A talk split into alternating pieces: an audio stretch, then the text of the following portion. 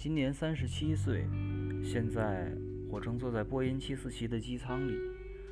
这架硕大无比的飞机正穿过厚厚的乌云层往下俯冲，准备降落在汉堡机场。十一月，凛冽的雨阴得大地一片雾蒙蒙的。穿着雨衣的整修工，整齐划一的机场大厦上竖着的旗，BMW 的大型广告牌。这一切的一切，看来都像是法兰德斯派画里阴郁的背景。唉，又来到德国了。这时，飞机顺利着地，禁烟灯号也跟着熄灭。天花板上的扩音器中轻轻地流露出 BGM 音乐来，正是披头士的《挪威的森林》。倒不知是由哪个乐队演奏的，一如往昔，这旋律仍旧撩动着我的情绪。不，远比过去更激烈地撩动着我，撼摇着我。为了不叫头脑为之迸裂，我弓着身子，两手掩面，就这么一动不动。不久，一位德籍的空中小姐走了过来，用英文问我是不是不舒服。我回答说不打紧，只是有点头晕而已。真的不要紧吗？不要紧，谢谢你，我说道。于是他带着微笑离开。这时，扩音器又放出比利乔的曲子。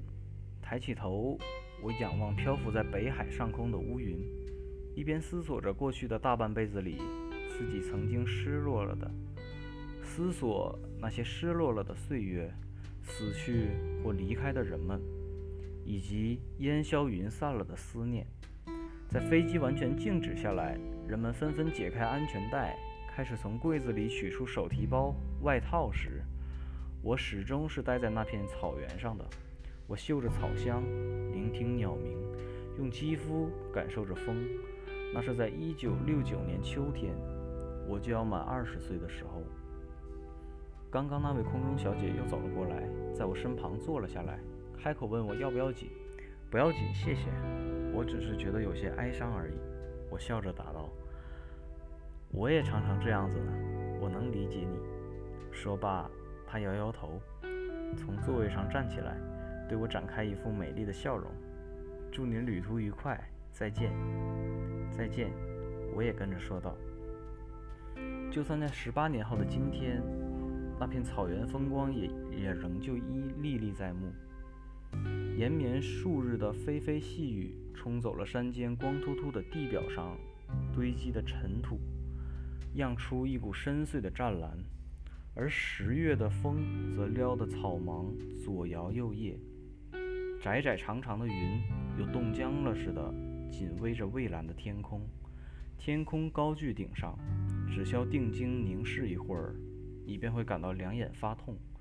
风吹过草原，轻抚着他的发，然后往杂树林那头遁去。树叶沙沙作响，远处几声狗吠，那声音听来有些模糊，仿佛你正立在另一个世界的入口一般。除此以外，没有别的声响，不管是什么声响，都无法进入我们的耳里。再没有人会和我们错身而过，只看到两只鲜红的鸟，怯生生地从草原上振翅起飞，飞进杂树林里，一边踱着步子，一边侄子便跟我聊起那口井来了。记忆这玩意儿，真是不可思议。当我身临其境时，我是一点儿也不会去留意那风景。当时我并不觉得它会让人留下深刻的印象，也绝没料到在十八年后，我可能将那一草一木记得这么清楚。老实说，那时候的我根本不在意什么风景，我只关心我自己，关心走在我身旁的这个美人，关心我和她之间的关系，然后再回头来关心自己。不管见到什么。感受到什么，想到什么，结果总会像飞镖一样，又飞到自己这边来。当时正是这样一个年代。再说，我那时在谈恋爱，那场恋爱谈的也着实辛苦，我根本就没有力气再去留意周遭的风景。然而，现在率先浮现在我脑海里的，却是那片草原风光，香草。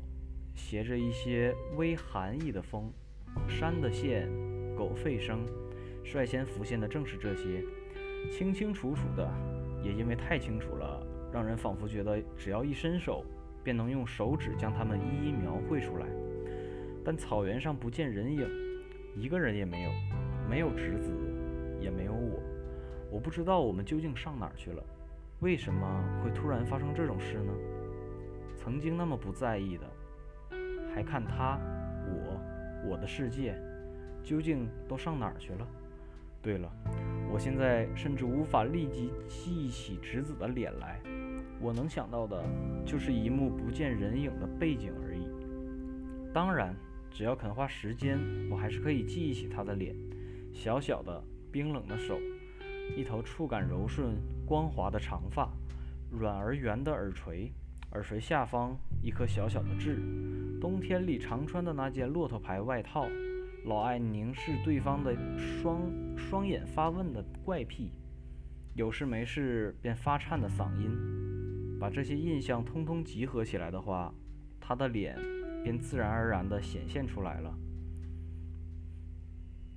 最先显现出的是他的侧脸，这大概是因为我和侄子总是并肩走在一块儿的关系吧，所以先让我一起的常常是他的侧脸，然后他会转向我这边，轻轻地笑着，微微地歪着头开始说话，一边凝视着我的眼睛，仿佛。在清澈的泉底寻找一晃而过的小鱼似的。不过，我得花上一段时间，才能如此这般的忆起直子的脸。而且，随着岁月的消逝，时间花得越来越长，尽管叫人感到悲哀，但却是千真万确。最初只要五秒，五秒钟我便能想起来，渐渐的变成十秒、三十秒。然后是一分钟，就像黄昏时的黑影，越拉越长，最后大概就会被黑暗给吞噬了吧？是的，我的记忆确实和侄子离得越来越远了，正如我和过去的我离得越来越远一般。只有那风景，那十月的草原风景，就像电影里象征的画面，不断的在我脑海中浮现。那风景执拗地踢着我。脑脑海中的某个部分，喂，起来吧，我还在这呢，起来吧，起来了解一下为什么我还在这的理由吧。不痛，一点都不痛，只是每一脚便会有回音，但恐怕过不了多久，回音也会消失吧，正如所有的一切已然消失了一般。然而，在这汉堡机场的路福特汉扎的飞机里。他们比往常更长时间的、更强烈的打着我的头，飞起来吧，起来了解吧。所以，我才写的这篇小说，因为我是那种一旦有什么事，不把它写成文字的话，便无法清楚地理解它的人。那时候，他究竟聊了些什么？对了，他聊起了一口野井，我不知道是否真的有那一口井。或许那只是存在他脑海中的一个形象的记号而已，如同那段晦暗的日子里，在他脑海中编织出的许多事物一般。然而，自从侄子提过之后，我每想起草原的风景，便会跟着想起那口井来。我虽不曾亲眼目睹过，但在我脑海中，它却和那片风景紧密地烙在一块儿，是不可分割的。我甚至能够详细地描绘出那口井的模样，它就在草原和杂树林之间，蔓草巧妙地遮住了这个在地表上横开直径约一公尺的黑洞，四周既没有栅栏，也没有高出的石屏，只有这个洞大大的张着口，井缘的石头经过风吹雨打，变成一种奇特的白浊色，而且到处都是割裂崩塌的。痕迹，只见小小的绿蜥蜴在石头的缝里飞快地续进续出。横过身子去窥探那洞，你却什么都看不到。我只知道它反正是又恐怖又深邃，深到你无法想象的地步。而其中却只充杂着黑暗，混杂了这世界所有黑暗的一种浓稠的黑暗。是真的，真的很深哟。直子谨慎的措辞，他说话常常是那种方式，一面谨慎的选词，一面慢慢的说，真的很深。不过没有人知道他的位置，但他一定是在这一带的某个地方。说罢，他将双手插进斜纹软呢口的上衣的口袋里，微笑的看着我，一副认真的表情。那不是太危险了？我说道，在某个地方有一口深井。没有人知道它在哪儿，万一掉进去不就完了？是呀，咻，砰，然后一切结束。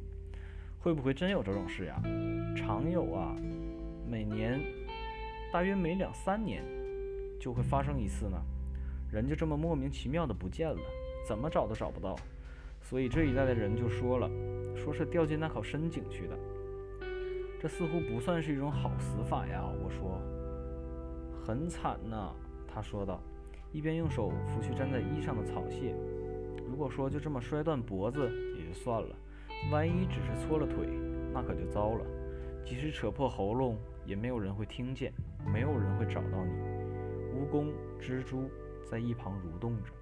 从前不幸死在那儿的人，骨头零星散布，四周阴阴湿湿的，只有小小的一道光圈，仿佛冬月一般。浮在头顶，你就得一个人孤独地慢慢死去。光是想想就让人汗毛直竖啊！我说，应该要找到他的位置，然后做一个时评才对。可是谁也没办法找呀，所以呀，不能走得离大马路太远哦。不会的，直子从口袋里伸出左左手，握住我的手。不过你没关系，你不必担心了。